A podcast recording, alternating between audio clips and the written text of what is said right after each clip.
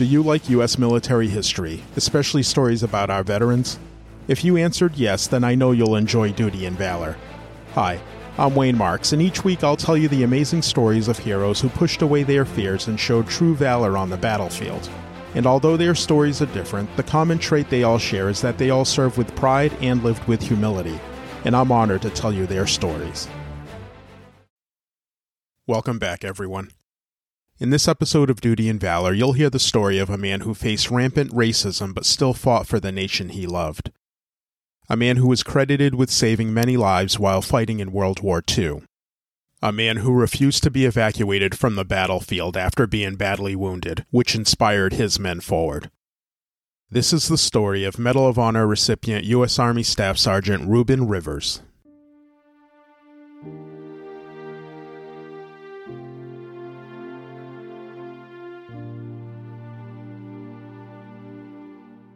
Born on October 31, 1918, Ruben was one of 12 children born to parents Willie and Lillian Rivers of Tecumseh, Oklahoma.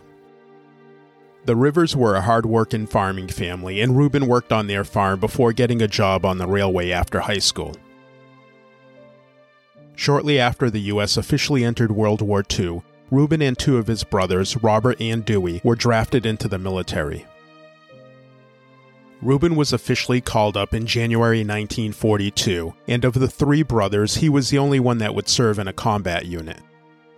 As he was half black and half Cherokee, Ruben was assigned to the all black 761st Tank Battalion.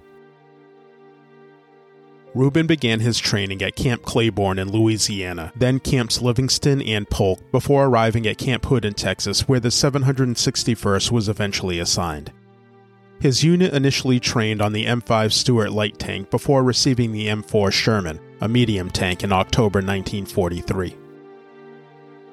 It was reported that Ruben and his fellow black soldiers faced a lot of racism while training in Louisiana and Texas, from both civilians and fellow white soldiers. Many believed a black man was inferior and couldn't be relied on in combat. Even though the 761st would eventually be assigned to General Patton's Third Army, the general once wrote to his wife that a colored soldier cannot think fast enough to fight in armor. But Ruben and the other men of his unit, nicknamed the Black Panthers, would prove him wrong. Throughout training, they proved themselves as more than capable soldiers and tankmen. The 761st remained training at Camp Hood until three days after the Allied landings in Normandy. On June 9, 1944, they received word that they were being sent to Europe. On October 10th of that year, Ruben and his men landed on Omaha Beach with the latest variation of the Sherman tank, the M4A3. But the Black Panthers arrived with one less officer than what they had when they left Texas. On a bus bound for nearby Belton, Texas, Lieutenant Jackie Robinson refused to move to the back of their segregated bus and would eventually face a court martial. His battalion commander refused to pursue the charges, so Lieutenant Robinson was transferred to the 758th Tank Battalion, where his new commander couldn't have signed the court martial consent any quicker.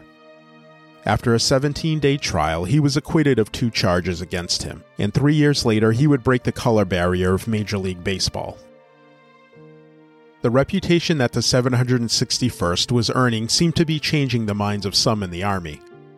By this time, General Patton had specifically asked for them to be under his command after observing them in training while stateside. Standing in front of the men of the Black Panthers, Patton would go on to say, Men, you're the first Negro tankers to ever fight in the American Army. I would never have asked for you if you weren't good. I have nothing but the best in my army. I don't care what color you are as long as you go up there and kill those Kraut sons of bitches. Everyone has their eyes on you and is expecting great things from you. Most of all, your race is looking forward to you. Don't let them down, and damn you, don't let me down.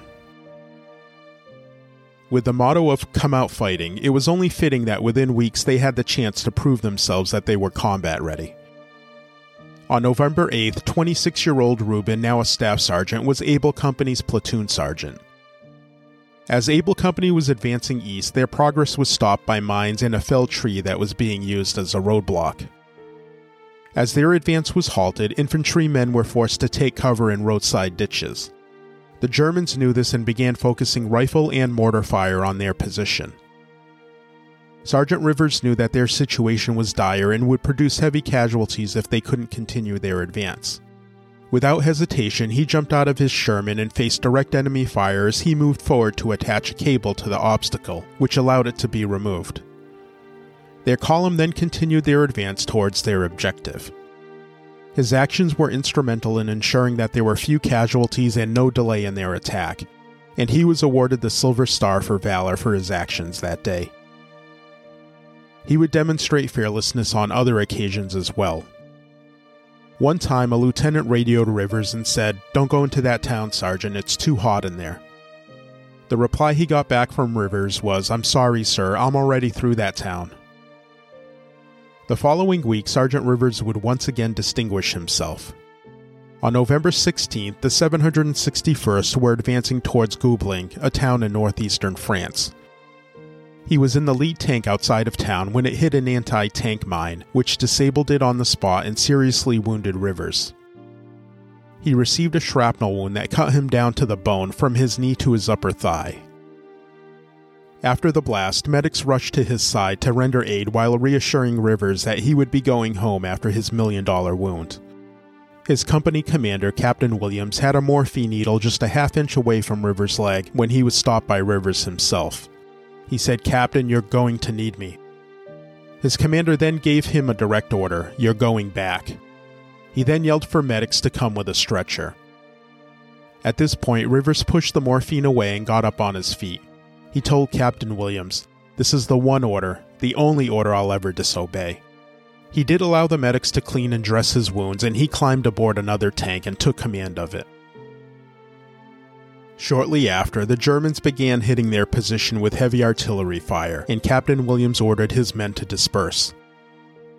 The Black Panther advance was temporarily halted as engineers had to construct a bridge across a river leading to town.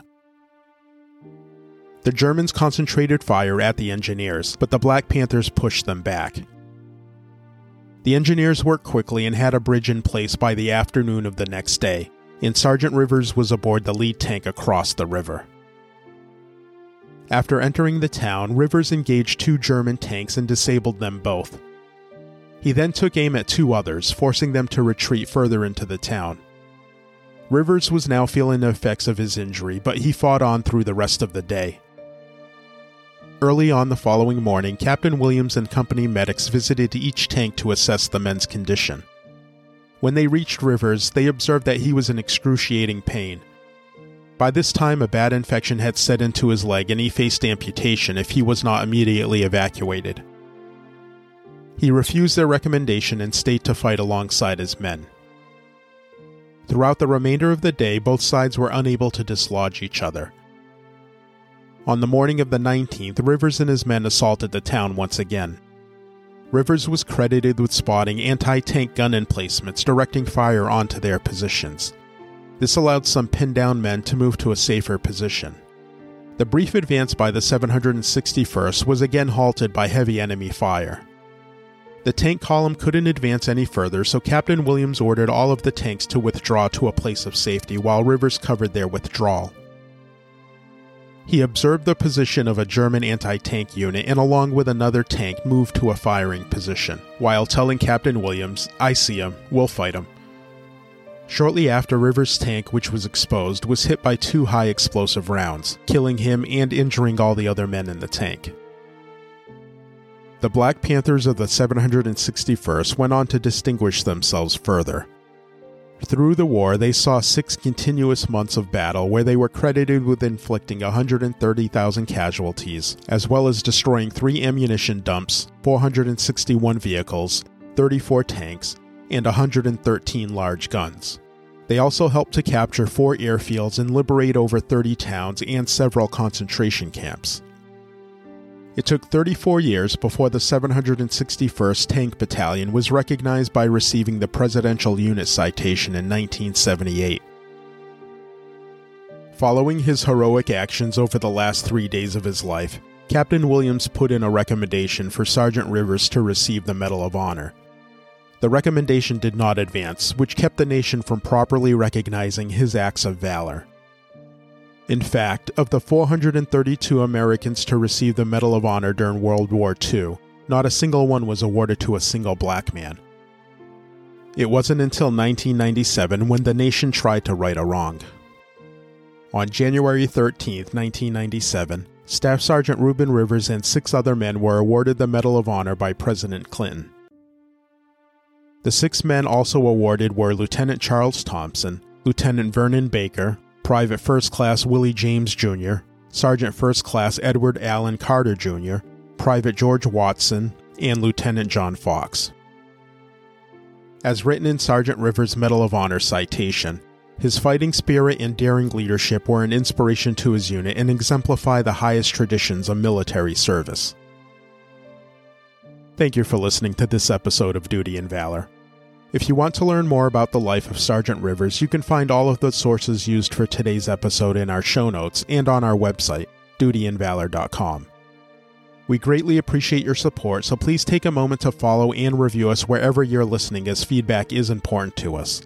And make sure to join us for our next episode, where we'll be sharing the remarkable story of another American hero.